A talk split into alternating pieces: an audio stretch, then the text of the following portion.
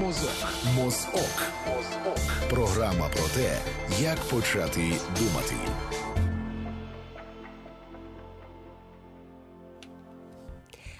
«20.07», навіть вже трошки більше зараз на нашому годиннику. Громадське радіо, як ви чуєте, це програма Мозок, яку для вас веде Тетяна Трещинська. І у нашій студії є гостя. Це Марія Золкіна, аналітик фонду демократичні ініціативи. Добрий вечір. Нагадаю, мозок в нас має такий підзаголовок програма про те, як почати думати. І, зокрема, сьогодні ми говоримо про е, кандидатів в президенти, а так само їхні програми та їхні обіцянки, про те, що слід знати, як читати, як аналізувати і так далі. І от що цікаво, е, програма мозок саме з цією темою була задумана нами тиждень або навіть трошечки раніше ще тому. Але разом з тим, от буквально протягом вихідних з'явилося кілька ем, таких подач в медіа, зокрема Vox Ukraine е, редакційну статтю написав е, про порядок денний кандидатів в президенти. Зокрема, ініціатива Виборча Рада UA так само виступила з ініціативою про те, що слід знати, аналізувати і які uh питання слід ставити кандидатам. І от, так би мовити, не змовляючись, що називається так. Ми підійшли е, до, до цього, і напевно ви викликано це не в останню чергу тим, що ці вибори з моєї журналістської точки зору, а зараз ви скажете, як з вашої точки зору, вони дещо відрізняються, тому що, зокрема, 89 людей, які би подали документи, я чесно бачу вперше. А е, я ще застала той час, коли вперше голосувала на перших виборах е, в часи незалежності 91-го року. Тобто, це правда дуже багато. І коли ми бачимо 89 е, подали, 30, ми розуміємо, угу. вже зареєстровано. Є ще час далі зареєструватися. І е, насправді навіть людині, яка не є політичним аналітиком, абсолютно логічно, що ну просто не зрозуміло, що робити. От що робити? От таке в мене просто абсолютно базове питання: що робити, коли ти бачиш 89 і 30? Е, ну що робити? По-перше, треба розуміти, що всі е, далеко не всі ці кандидати вони взагалі мають не тільки якісь перспективи, але й навіть персональні політичні амбіції. Треба розуміти, що кожен наслідує певні цілі. У одних ціль це привести свою партію до е, парламенту, у когось збільшити свої, своє представництво в парламенті. Якщо ця партія, наприклад, як батьківщина зараз має дуже мало голосів, напевно як ніколи в е, за історію її участі в парламентському житті України. Хтось навпаки працює тільки над тим, щоб медійно вбивати інших кандидатів. Ну, от, наприклад, я телевізор останнім часом вмикала дуже рідко, але сьогодні буквально потрапила на рекламу де один з кандидатів, кандидатка Юлія Литвиненко, прямо е, критикує Зеленського. Це мені здається новий різновид використання е, права на політичну агітацію. Бо ну, взагалі агітація вона передбачає як е, заклик голосувати за когось, так і голосувати проти когось. І в цьому сенсі людині треба, по-перше, визначитися як мінімум з вузьким колом реальних претендентів з точки зору цього виборця і далі ставити собі питання про цих кандидатів і намагатися шукати на них відповіді. На жаль, якщо ми цього робити не будемо і будемо е, покладатися лише на наші уявлення про цього кандидата, то ми знову опинимося в, е, в полоні невиконаних обіцянок, тому що ми не зробили раціональний вибір. Тоді для е, Марії Золкіної, також для наших слухачів, е, які можливо дивляться телевізор, але і я часто не встигаю дивитися. Теж ми зробили такий мікс, маленький ролик з телевізійних шоу за минулий тиждень. Це телевізійні шоу політичні 112 каналу NewsOne, один плюс один. І в такий довільний монтаж. Але я собі уявляю, що якщо наш слухач чи слухач слухачка сяде біля телеекрану і так планомірно кожен день почне дивитися телевізійні шоу, то напевно таку кашу, як приблизно ми коли монтували, отримали, отримає і наш слухач чи слухачка. Отже, прошу ролик.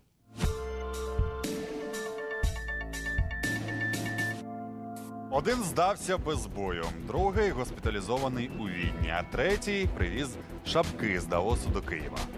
Ну а тим часом розмір бюлетеня прагне до безкінечності. Люди-то мы с вами, мы всего лишь навсего, понимаете как, делаем то, что нам говорят, и смотрим на те картинки, которые нам показывают по телевизорам, которые принадлежат тем же олигархам.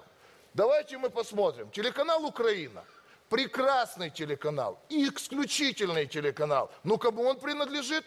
Ренату Леонидовичу Ахметову. Для чего ему телеканал? Для того, чтобы вам, нам, всем здесь мозги стирать. Если вам какой-то сейчас ну, актуально президентские выборы, если вам какой-то кандидат в президенты предлагает продуктовый набор, какой-то другой набор или деньги, будь то в формате эм, агитации, составления договора или просто подкуп вот, в тупую, или же наблюдателя, пожалуйста, деньги берите. А, но ни в коем случае вот для вас это должен быть такой маркер, что за этого кандидата уже нельзя голосовать ни в коем случае. Починайте, не гайте час. Люди Ефірний хочуть час нор- дуже дорогий. нормально жити, щоб не бути бідними, щоб гордитися своєю країною, щоб діти мали майбутнє. Вірити в державу. Е, Андрію, і люди хочуть, що- щоб на Грибовицькому кладовищі відкопали трьох рятувальників, які там досі лежать. Лідера рейтингів, позвіть сюди в студію, розкажіть, як знижувати тарифи, як знижувати комуналку, як Так, піднімати зарплати, Володимир як піднімати пенсії. В студію. Ідіть сюди. Давайте. Володимир Зеленський! Володимир Зеленський! Ідіть сюди, може там, Ні, ховається. до людей. Мозок. Мозок. Програма Мозок на громадському радіо. Марія Золкіна, аналітик фонду демократичні ініціативи в студії. Це такий малесенький двохвилинний зріз. А е, частина з політичних телевізійних шоу триває по дві години, деякі по три години е, суцільної насолоди від величезної кількості людей, які е, власне я не знаю, що вони роблять, агітують, розагітовують. Ну, е, ця інформаційна е, навала така і наступ на е, свідомість виборця, вона небезпечна тим, що вона накладається на розчарування і дуже високий рівень недовіри до державних інституцій, які в принципі традиційні для е, української громадської думки, але вони ще посилюються в негативному такому сенсі, тим, що після 2014 року умовно продержавницької, проєвропейської е, частини е, суспільства є е, відчуття. Невиправданих надій більше ніж це було, наприклад, після 2004 року.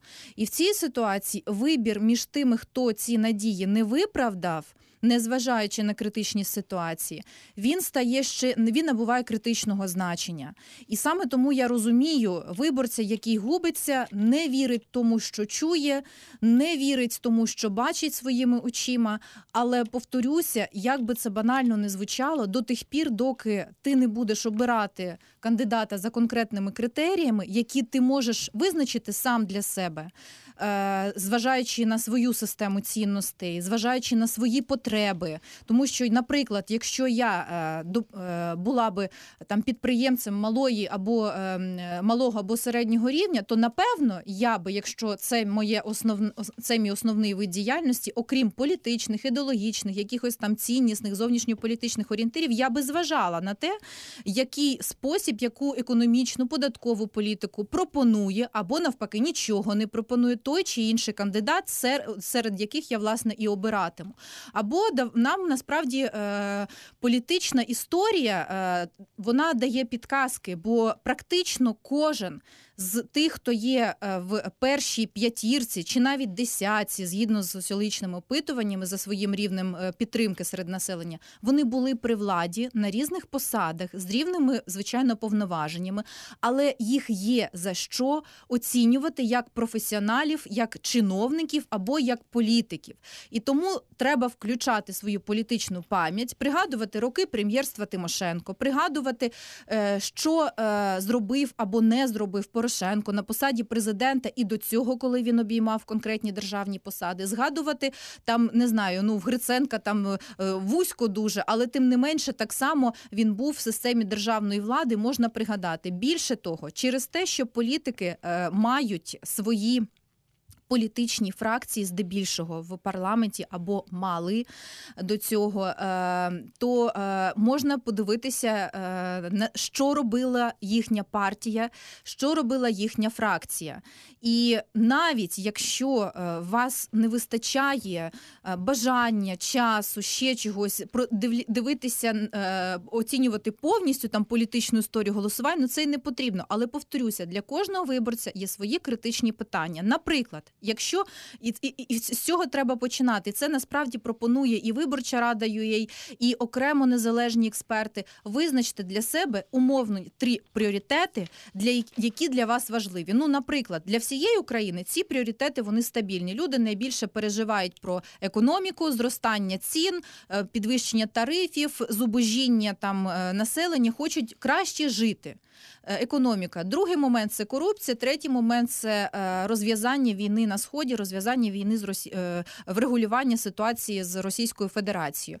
Тобто, якщо для вас так само, як і в середньому для умовного середньостатистичного виборця, саме ці три речі ключові, то послухайте і почитайте програми, що говорять, що обіцяють, або що вже зробили ці політики по кожному з цих напрямків. І оскільки ну економіка не так, але корупція і е, війна на сході були ключовими темами за останні п'ять років, то можна прослідкувати, як голосувала в парламенті за конкретні дотичні до Донбасу, корупції, там е, створення антикорупційних органів, наприклад, проголошення воєнного стану, е, якихось безпекових інших проблем. Е, е, е, фракція БПП, е, фракція Батьківщини, фракція опозиційного блоку в парламенті, фракція радикальної партії, самопомочі. Тобто ці речі їх дуже просто відслідкувати. І е, для цього не потрібно так багато зусиль. Якщо ж ви не поставите цих конкретних питань, ви ніколи не зможете оцінити раціонально жодного кандидата ні в парламент, якщо ми говоримо про мажоритарні круги, наприклад, ні тим паче в президенти. І напевно, саме через те, що ми не ставимо собі таких питань під час голосування, ми отримуємо в 2018 році, коли всі очікували, здавалось би, що відбудеться певна раціоналізація українського електорату його вибори. Ми отримуємо ситуацію, яка приблизно в усі інші передвиборчі роки, коли ключовими чинниками, на які люди зважають, обираючи або плануючи обирати депутата, є. Харизма, персона конкретна, є, начебто, програми і пропозиції, але програми з виборців ніхто не читає. Тобто вони будуть сприймати тільки те, що кандидат говорить і обіцяє в медіа. А говорять вони, до речі, речі часом дуже подібні. Е, і більше того, зараз в передвиборчий час дуже складно буде почути конкретні пропозиції від кандидатів, бо вони боятимуться.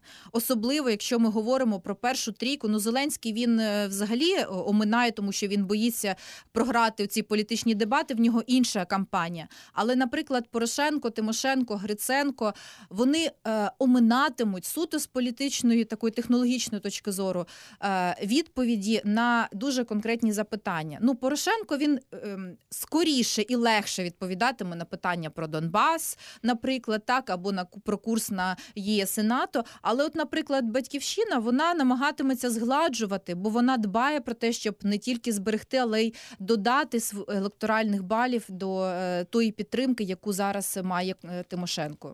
Я хочу нагадати, що нам можна позвонити 0800 750 490 безкоштовно стаціонарного і мобільного, написати на Viber 067 67 404 76. А якщо немає а, історії е, такої політичної посадової історії у кандидата, той самий Володимир Зеленський, якщо ми говоримо там про лідерів впізнаваності і опитувань, так та сама Юлія Литвиненко, яку ви сьогодні згадали. Тобто, ми можемо пошукати. Ну є важковаговики, типу Олександр Олександрович Мороз.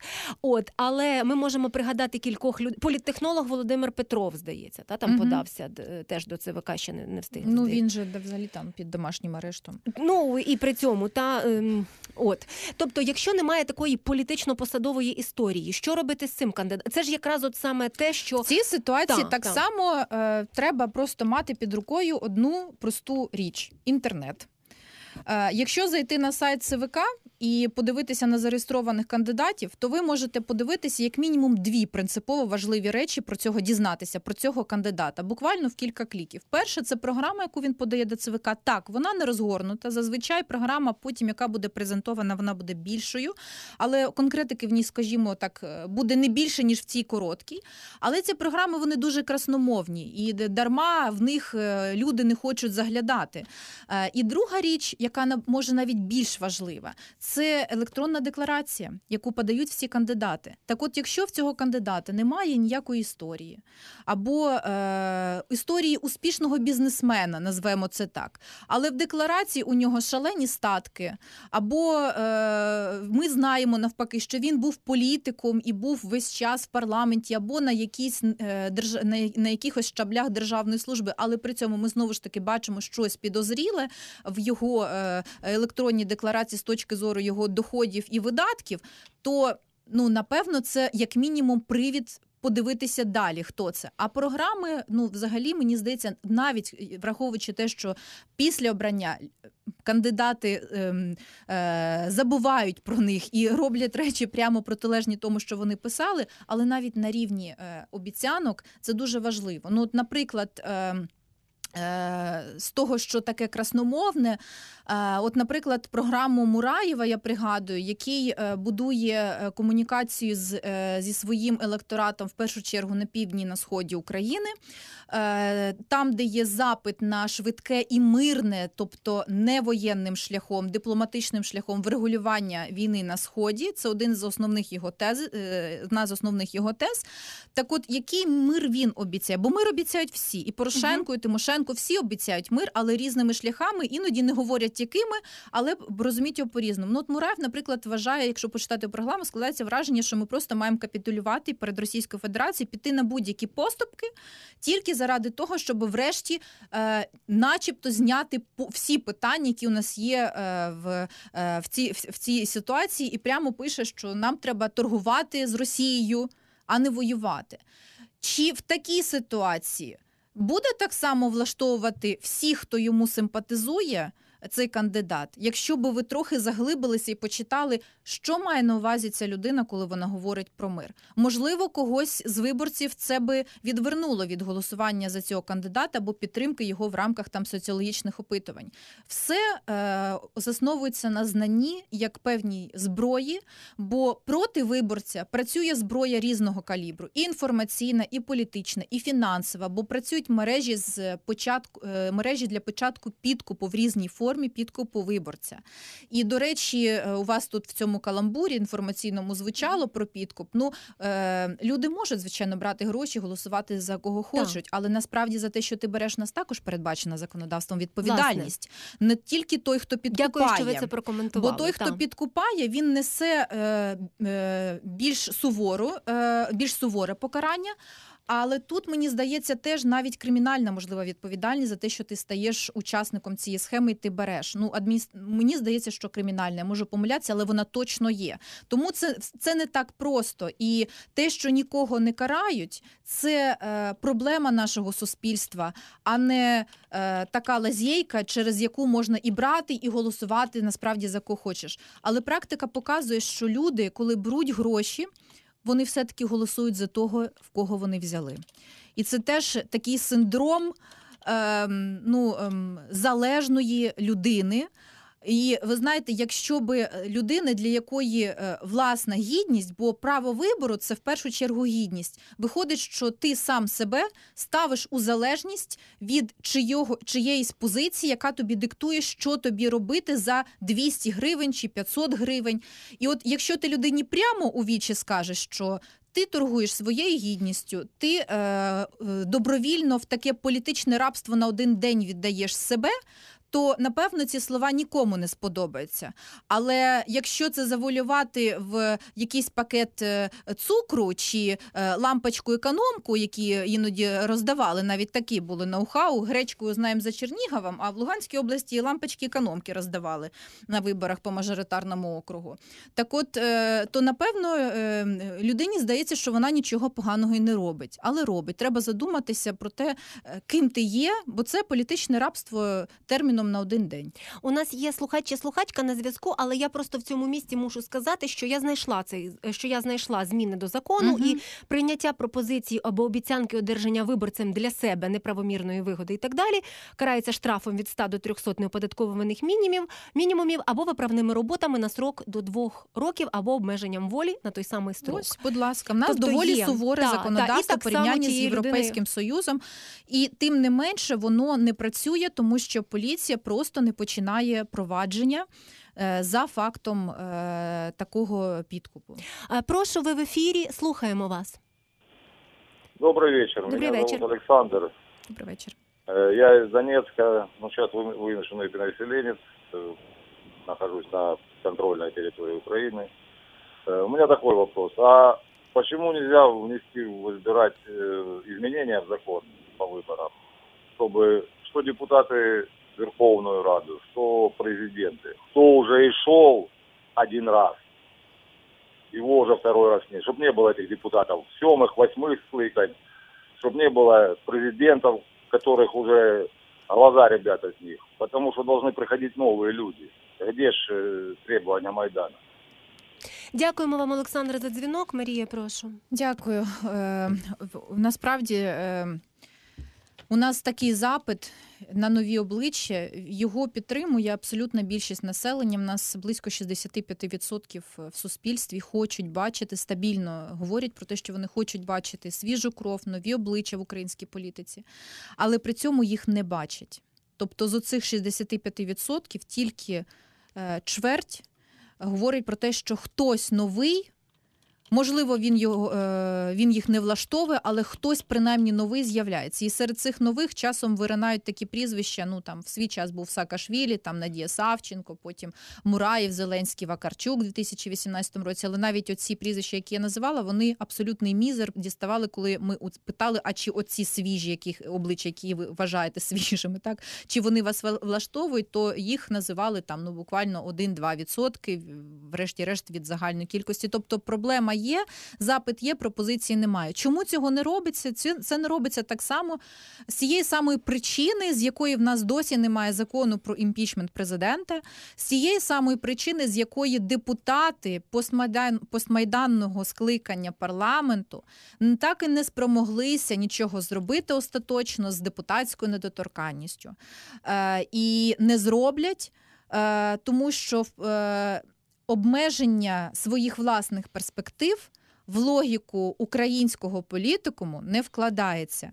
До тих пір, доки в парламенті не буде критична маса людей, не більшість, не 226 і не 300 голосів, але принаймні відчутна більшість, яка розхитуватиме оцю ем, застарілу конструкцію зв'язків, дружби, е, взаємної корпоративної солідарності і відповідальності одне перед одним. Е, до тих пір, доки не з'явиться ця критична більшість в самому парламенті, парламент не буде готовий до ухвалення таких рішень. Як показало останні п'ять років, парламент ухвалює невигідні для старих політиків рішення тільки в двох випадках, коли є шалений тиск з боку медіа і експертного середовища зсередини, тобто це громадянське суспільство, і коли є ще більш сильний тиск ззовні. Від міжнародного валютного фонду, Європейського союзу, Сполучених Штатів Америки, тобто це не ефект зовнішнього управління, як його називають ну нині опозиційні політики, але це вигідний українському суспільству тиск, коли нас змушують, нас, наші державні органи, змушують робити те, до чого вони не прийшли би самостійно. Але з приводу того, щоб ці політики ніколи старі політики не з'являлися в нових скликаннях парламенту і не балотувалися на е, виборні посади. Ну насправді, допоки ми не повинні покладатися на їхню політичну волю. Ми просто не повинні голосувати на мажоритарному окрузі за депутати, які там е, обираються вже в четверте. Бо там точно є е, інші люди. Можливо, вони не найбільш достойні, яких ви могли собі уявити, але вони точно є. І е, як доводить історія, іноді люди, обираючи між тими, хто прагне оцієї е, влади е, вкотре, вони е, бо я говорю про мажоритарні округи, бо тут легко відслідкувати, коли є персональний зв'язок з конкретним політиком, якого люди, одні ті самі виборці, постійно переобирають, не отримуючи від нього нічого з того, що він, хоча б по своїх компетенціях, мав би е, надати, власне, як народний депутат, і чим міг би допомагати. Е, не обираймо цих людей. А І- є інший протилежний приклад. Мер Гданська понад п'ять разів обраний. От е, зовсім протилежний зразок. Е, Звичайно, ну в- в- якщо людина виконує свої повноваження добре, то її обирають. Це прекрасно. Але е, українська практика доводить, що коли у нас один і той самий мажоритарний депутат є своєрідним феодалом в своєму окрузі, і він сприймає своїх виборців як своїх е, Підданих. підданих і він їх годує подачками напередодні кожних виборів. Е, ну, напевно ж, не треба вважати себе цими підданими е, і не прагнути ними бути, а голосувати інакше для того, щоб дисциплінувати тих людей, які балотуються, щоб вони не були впевнені, що якщо він в 90 там е, е, якомусь році е, е, значить, е, потрапив в політику, що він має там бути просто тому, що він там вже 15 років на цьому полі, е, вибачте, пасеться. Знаєте, колись е, мені розповідали колеги-журналісти про те, що говорили з депутатом, який був три чи чотири скликання депутатом, а потім просто вже ним не був, Мгм. який розповідав про те, що а я приходжу в ці стіни, бо я вже так звик до цих стін, що не можу вже без них жити. Це така іронічна ти, історія. ви знаєте, Тетяно, це синдром е, так само цього перехідного суспільства, яким ми досі є, тому що ви знаєте, е, у нас депутат стає професією на все життя. Політик стає професією на все життя, але в не в тому сенсі, в якому, наприклад, в Європейському Союзі. Бо бути політиком все життя це добре, але бути депутатом все життя це не є нормою в жодному розвиненому суспільстві. Бо ці люди, вони справді багато з них вони не знають, чим вони нічого не вміють. Вони просто нічого не вміють. Ті, що були бізнесменами і залишаються де-факто бізнесменами під час е, перебування в парламенті, вони вміють організовувати бізнес чесний, нечесний, але в них є е, сфера діяльності. Здебільшого вони приходять в парламент її захищати. Але є ті, в яких бізнесу нема, і вони намагаються заробити десь якось, зважаючи на свій статус і свою посаду, кнопочку. на свою кнопочку, так. І ці люди не вміють. Ну, от він завтра не депутат. Куди він піде? Вибачте, от просте питання.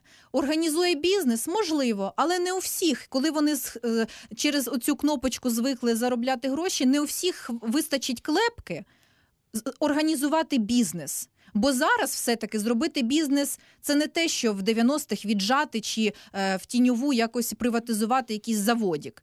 Зараз е, працюють трохи інші правила. І тому вони звикають, і їм нормально, і вони не можуть прийняти. Ну, це, своєрідний те- теж синдром у цих людей, що вони, себе не бачать в якійсь іншій іпостасі. Нагадаю, 0800 750 490 нам можна позвонити і написати на Viber 067 67 404 76. Я ще одне важливе питання тут поставлю, тому що е, дуже багато теж говориться про те, що коли ви говорите про президента, от окей, давайте обмежимо зовнішньою політикою і оборонною сферою. Але мені здається, що президент має вплив і на інші сфери. Е, І де юре, і де факто. Тобто слід все-таки розуміти, та, де, де межі повноважень і де межі впливу. Ну, давайте пригадаємо, е, хто е, бере участь в призначенні, з кого починається призначення голови Національного банку України, коли ми говоримо, що президент не впливає на економічну і фінансову Та, ситуацію в країні. політику. Якщо він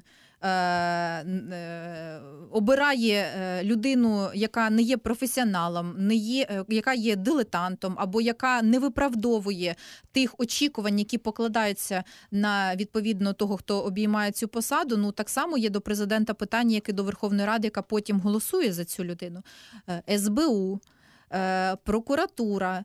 Е, ну, е, тобто з президента починаються принципово Судова важливі система, речі, речі. судова система. При, починаються принципово важливі е, е, призначення, і е, в дану в цьому випадку е, персоналії мають значення і грають свою роль. Тому говорити плюс, давайте е, не забувати, що окрім де юре, в нас завжди присутнє де-факто і в країні з серйозною корупційною складовою в системі державної влади. Обов'язково е, це де-факто присутнє за будь-якого президента, за будь-якого прем'єра. Що я маю на увазі? Я маю на увазі, що голова СБУ і система СБУ, Генеральна прокуратура ну не живуть вони у вакуумі. Вони перебувають в певних зв'язках. Вони, навіть якщо президент вказівку прямо не дасть, що робити, як робити, як діяти. Ну, президент не може не бачити, що відбувається в СБУ чи в генпрокуратурі, а генпрокуратура не може ухвалювати рішення, не озираючись на те. Е, як на цю е, історію, як на цю на це провадження, як на е, якесь розслідування відреагує президент, особливо якщо вони перебувають у тісних політичних зв'язках між собою. Ці зв'язки не перериваються ні політичні, ні родинні, ніякі. Вони не перериваються з тим, як людина набуває певних владних повноважень. Тому президент має повноваження не тільки в сфері зовнішньої політики, і при бажанні в нас президент може витувати приймати будь-який закон, будь-який. Тільки проблема в тому, що е, е, президент прагне для того, щоб в системі змішаної е, форми правління відігравати не меншу, а навіть більшу роль ніж парламент. Він прагне мати більшість у парламенті, і коли закон проходить через голосування в парламенті і голосується більшістю, це означає, що президент не може витувати свій умовно кажучи, закон. І тільки е, знову ж таки або перспектива серйозного внутрішнього спротиву якійсь ініціативі, або тиск зовні може зупинити оце, оцей союз, оцей симбіоз більшості і президента в тих випадках, коли ну вони не на користь державі.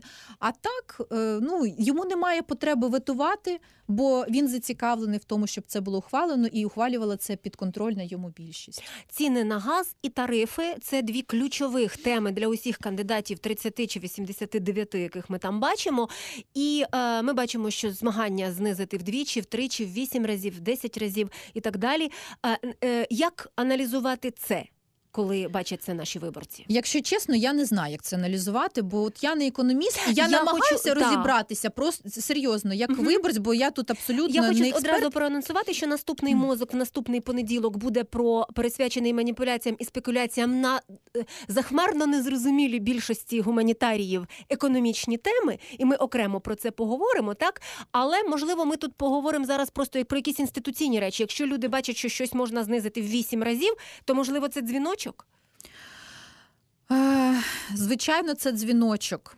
Е, і е, давайте будемо відверті, якщо ці питання лунають до кандидатів або до політичної сили цього кандидата, лунають в прямих етерах і ви не чуєте конкретного механізму, а от я не чула. Угу. Тобто, кандидат, ну конкретно це Тимошенко, да? тобто вона мене, як виборця далекого від цієї теми, не переконала, що це можливо силами президента. І силами е, навіть е, більшості в парламенті мені не зрозум... так і не стало зрозуміло. Може, це й можливо. От якщо я не спеціаліст, я не знаю всіх цих тонкощів в відносинах там е, цієї комісії з регулювання тарифів uh -huh. з Нафтогазом і та із президентом і з Верховною Радою. Тобто, це якась парафія, яка від мене далека. Тому я намагаюся просто зрозуміти, в який спосіб ви зробите те, чого я, як і напевно, більшість uh -huh. країни хочу платити менше, якщо воно коштує менше. менше. Е, І я не почула відповіді мене не переконали. Тобто, тут я напевно е, в цих вузьких питаннях я можу порадити тільки орієнтуватися на те, бо якщо це можна зробити, це завжди можна пояснити просто, як це зробити. Якщо це зробити складно, нереалістично або неможливо, то і пояснити вам. Е, не зможуть в який спосіб це буде відбуватися. Якщо ми говоримо про закінчення війни на Донбасі, то тут я можу зрозуміти, чому О, тут розмиті відповіді. Так, чому тут розмиті бо відповіді? тут не все це залежить... називається мирний план. Все, так, так, у всіх мирний план. Е, у Києві прекрасний мирний план був в програмі, яку він там подавав. Е, ви, вивести окупаційні війська, провести демілітаризацію. Ну чудовий же план, так, правда? Звичайно. А, але головне одне вранці, друге ввечері. Одне вранці, друге ввечері ввечері на завтра на ранок е, відновимо кордон на е, контроль над кордоном. Але звичайно, ми у нас у всіх постає одразу яке питання, в який спосіб ви їх звідти виводитимете, якщо вони окупаційні. Це ж не ваші, не наші, а це російські не війська. вашим діють. Е, ну, так. І звичайно має бути домовленість з Російською Федерацією про те, що вона забирає їх тишком, нишком під покровом ночі чи хай як вони там хочуть, бо бо вони ж не хочуть визнавати, що це їхні війська, але вони їх мають звідти забрати. Е, Те саме із ну, але тут принаймні можна зрозуміти, чому кандидати дають розмиті відповіді, бо, бо в них їх немає. В них їх немає. Е, взагалі з Донбасом, ну на жаль, така трагічна ситуація, тому що е, я бачу, що кандидати в президенти намагаються всі. Е, намагаються оминати е, глибоких розмов про Донбас. По-перше, тому що немає відповіді. Частково в цьому є раціо, бо ну немає дипломатичної домовленості з Російською Федерацією. А в односторонньому порядку ми можемо хіба військовим шляхом наступати. Е, військовий шлях не розглядається жодним кандидатом в президенти, суто військовий шлях. Найбільша військова компонента, ну напевно, в тому, щоб тільки утримувати лінію розмежування в нинішніх е, на нинішній її е, позиції, але ніхто не говорить про те, що ми будемо наступати і тільки військовим шляхом звільнювати ці території. Але в нас є інші питання по Донбасу. В нас є питання досі. Це це, це трагічно і, і, і, і я не знаю, безпорадно в той же час час на п'ятий рік війни говорити про те, що в нас досі не врегульовані питання співіснування з так званими ЛНР і ДНР.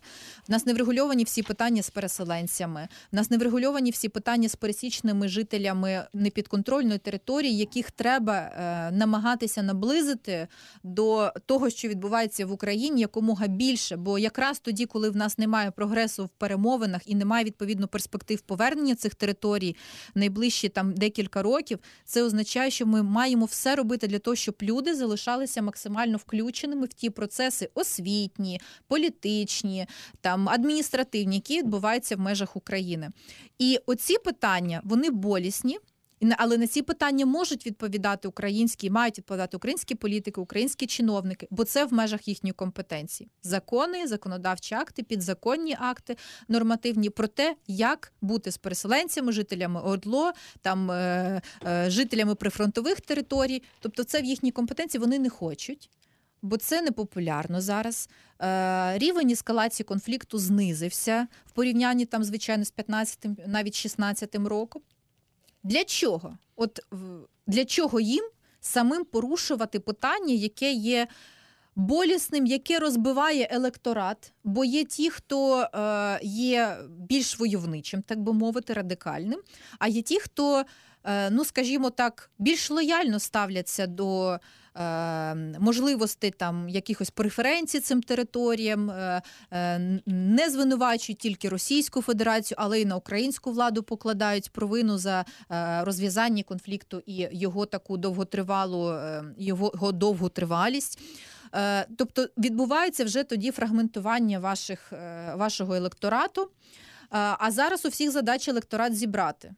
Тому ну, всі будуть говорити про корупцію економіку. Хоча по Донбасу їм є в межах майбутніх компетенцій президента сказати більше є що більше говорити аніж по оцих попередніх двох темах. Нагадаю, Марія Золкіна у нашій студії аналітик фонду демократичні ініціативи. Це програма мозок. І зараз я пропоную послухати, е, що е, те опитування, яке зробила наша кореспондентка Анна Море, вона просто запитала киян, що вони хочуть від президента, як вони його бачать і бачать його повноваження, в тому числі не соціологія, але теж зріз бачення. Я думаю, що основна функція президента це представляти нашу країну у світі, тобто в основному іміджева. І я думаю, що ідеальний президент для мене ем, це такий, який гідно справлявся би з цією ролью. Е, міг говорити англійською вільно, без перекладача. Е, і також ну напевно був достатньо освіченим і загалом обізнаним у справах держави для того, щоб вести переговори з лидерами інших країн. Мне кажется, что президент в первую очередь должен контролировать вопросы медицины, образования и безопасности страны, потому что это именно то, от чего зависит качество жизни. Это то, чего люди ищут за границей, то, почему люди уезжают в Европу, потому что там э, есть страховое, страховая медицина, вопросы страхового э, обеспечения человека и вообще безопасность там на совсем другом уровне. Как мне кажется, в Украине, так как у нас э, парламентско-президентская республика, мне кажется, в Украине, так как у нас парламентско-президентская республика, президент исполняет исключительно функции дипломатические. Он ездит и договаривается с президентами других стран, налаживает международные отношения. И мне кажется, что это должен быть человек, который прежде всего умеет хорошо говорить, причем не просто петь кому-либо дифирамбы или рассказывать о том, почему он хочет наладить отношения именно с этой страной. Он должен э, аргументированно і чітко определять вектор розвитку України? Е, ну я думаю, що президент в принципі в країні нічого не вирішує, тому що одна людина не може вирішувати все в країні. Але в нинішній ситуації, як мінімум, президент має нормально виконувати свої функції верховного головного командувача військом, е, чого поки що жоден президент не робив, і якось наше військо знаходиться без командування, що в принципі дивно і сумно. Мені здається, що за останні кілька років у мене дуже впали вимоги до ідеального президента, тому що тепер хочеться, щоб президент е, робив хоча б щось, і щоб це щось бажано ще й приносило користь, а не тільки е, витрати державних грошей.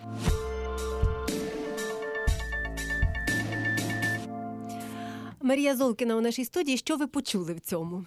Я почула, що ці люди готові обирати раціонально, тому що в кожному з цих посилів був е, конкретний пріоритет, критерій, за яким людина могла б оцінити кандидата, принаймні спробувати його оцінити. Ну, якщо людина розум... Е, бачить в президентові в першу чергу представницьку функцію в його діяльності як ключову, ну напевно, вона буде за цим оцінювати. Якщо як головнокомандувача, то вона буде уявляти Порошенка, Садового, там Зеленського намагатися і так далі, намагатися змоделювати, да, яким головнокомандувачем він буде. І мені здається, ну насправді у вас дуже да, хороша підбірка. Такі дуже... Я навіть запитаю Вани, де вона зустріла цих людей, бо приємно.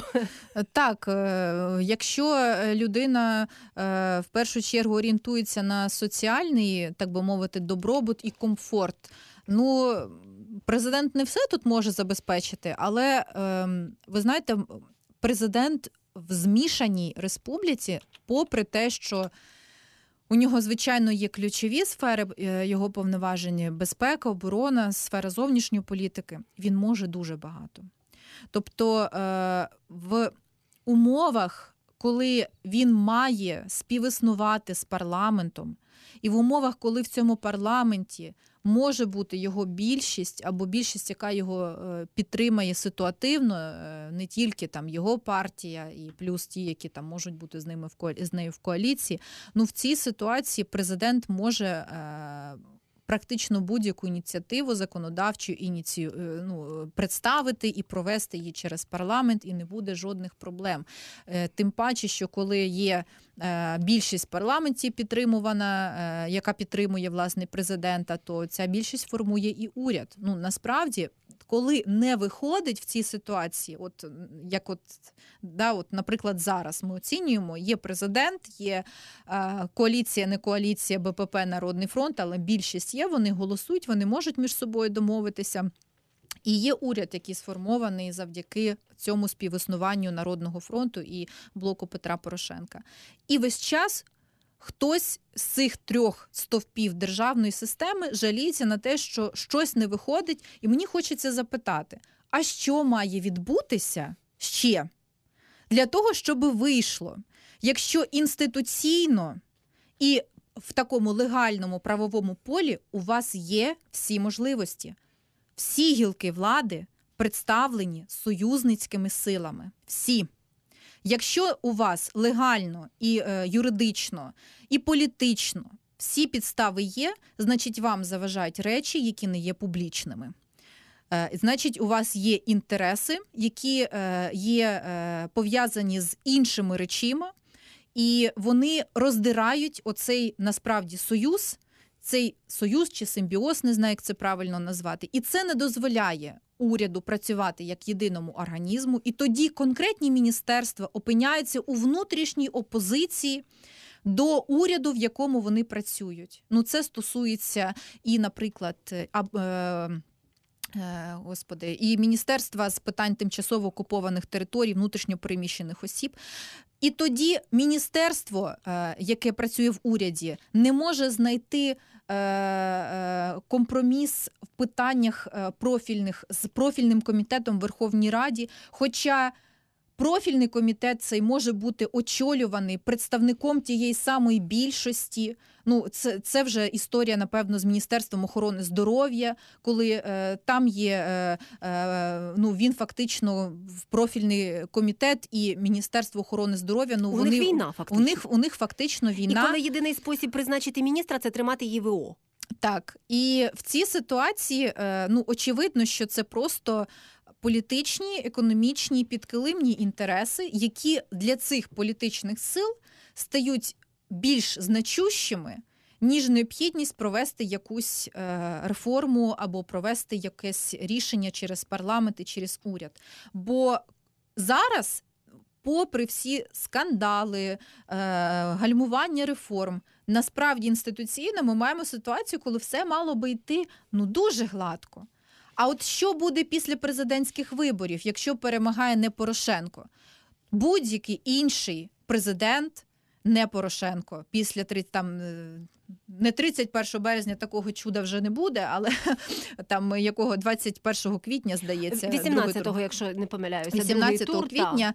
Та. Після цього, якщо президентом стає не він.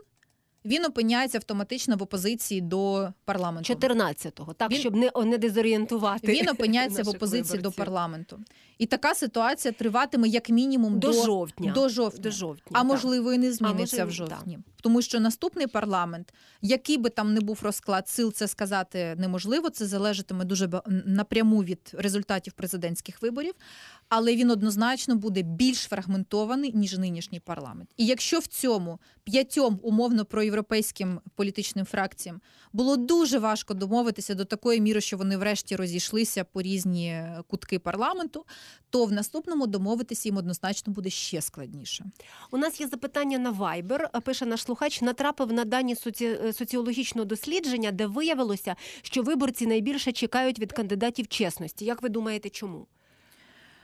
Якраз через те, що немає довіри до нинішніх політиків, політичних партій, у нас традиційно, я повторюся, це не тільки зараз. У нас політична партія, як соціальний інститут, вона ніколи не користувалася довірою. Люди завжди виказували більше недовіри всім політичним партіям, незалежно від того, коли це власне відбувалося в міжвиборчий, в виборчий період. Тобто люди не довіряють. Більше того, останні роки. Я би не сказала, що в нас стало більше політичної корупції, чи стало е, більше політичних маніпуляцій з боку політиків, але ми точно стали говорити про це більше останніми роками, і це е, і плюс невиправдані очікування після революції гідності. І це створює ситуацію, коли людина відчуває розпач.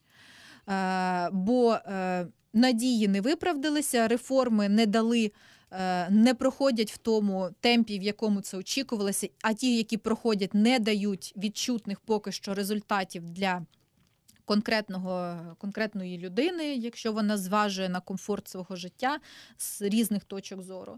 І, е, А ось ця навала про те, що все не так, і і, і все не те, і і корупція зашкалює. Вся ця навала інформаційна вона тисне, звичайно, на людину, тому люди не, не довіряють і не вірять.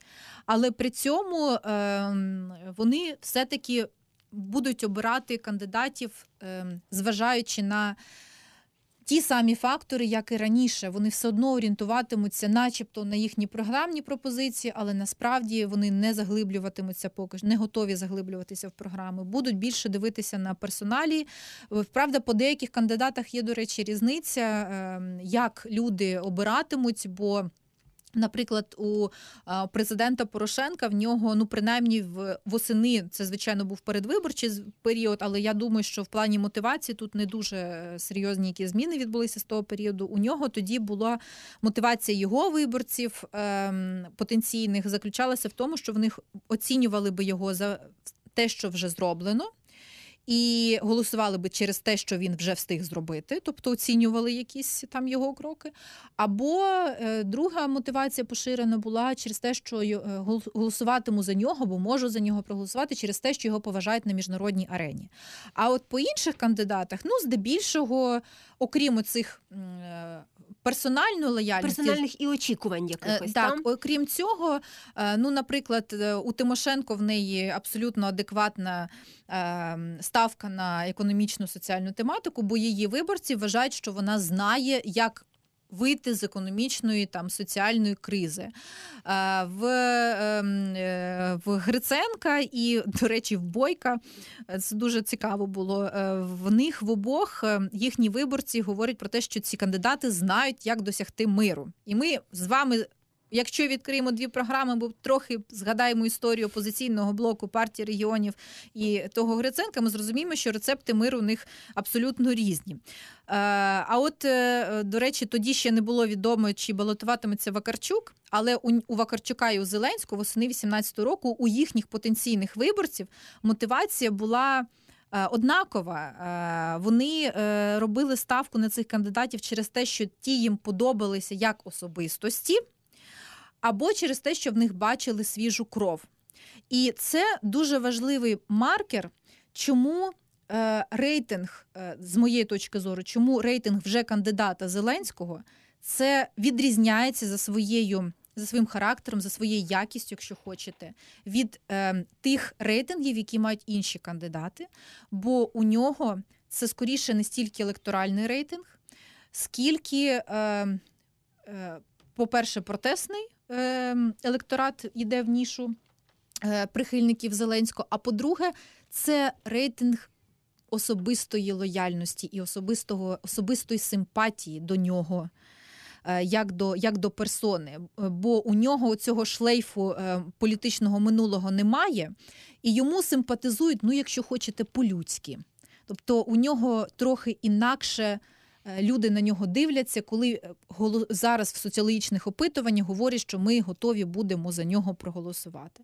Ну і це і погано, і добре, бо ну, політичний рейтинг він має ем, е, свої мінуси, бо у нього завжди є якесь минуле, якийсь шлейф з минулого. А з іншого боку, він зазвичай більш стабільний, ніж рівень да, персональних симпатій. Я розумію, що нам години насправді мало, але до виборів ще є час. Я думаю, ми продовжимо. Е, Дякую вам. Дуже цікаво. Марія Золкіна, е, політичний е, аналітик е, фонду демократичні ініціативи, була нашою гостею. Закінчується програма Мозок цього понеділка. Тетяна Трещинська провела її для вас. В'ячеслав Поліщук був за звукорежисерським пультом. Олександр Шульга забезпечував нам пряму трансляцію. І наступної наступного понеділка, так само о 20.06, зустрінемось. Слухайте, думайте.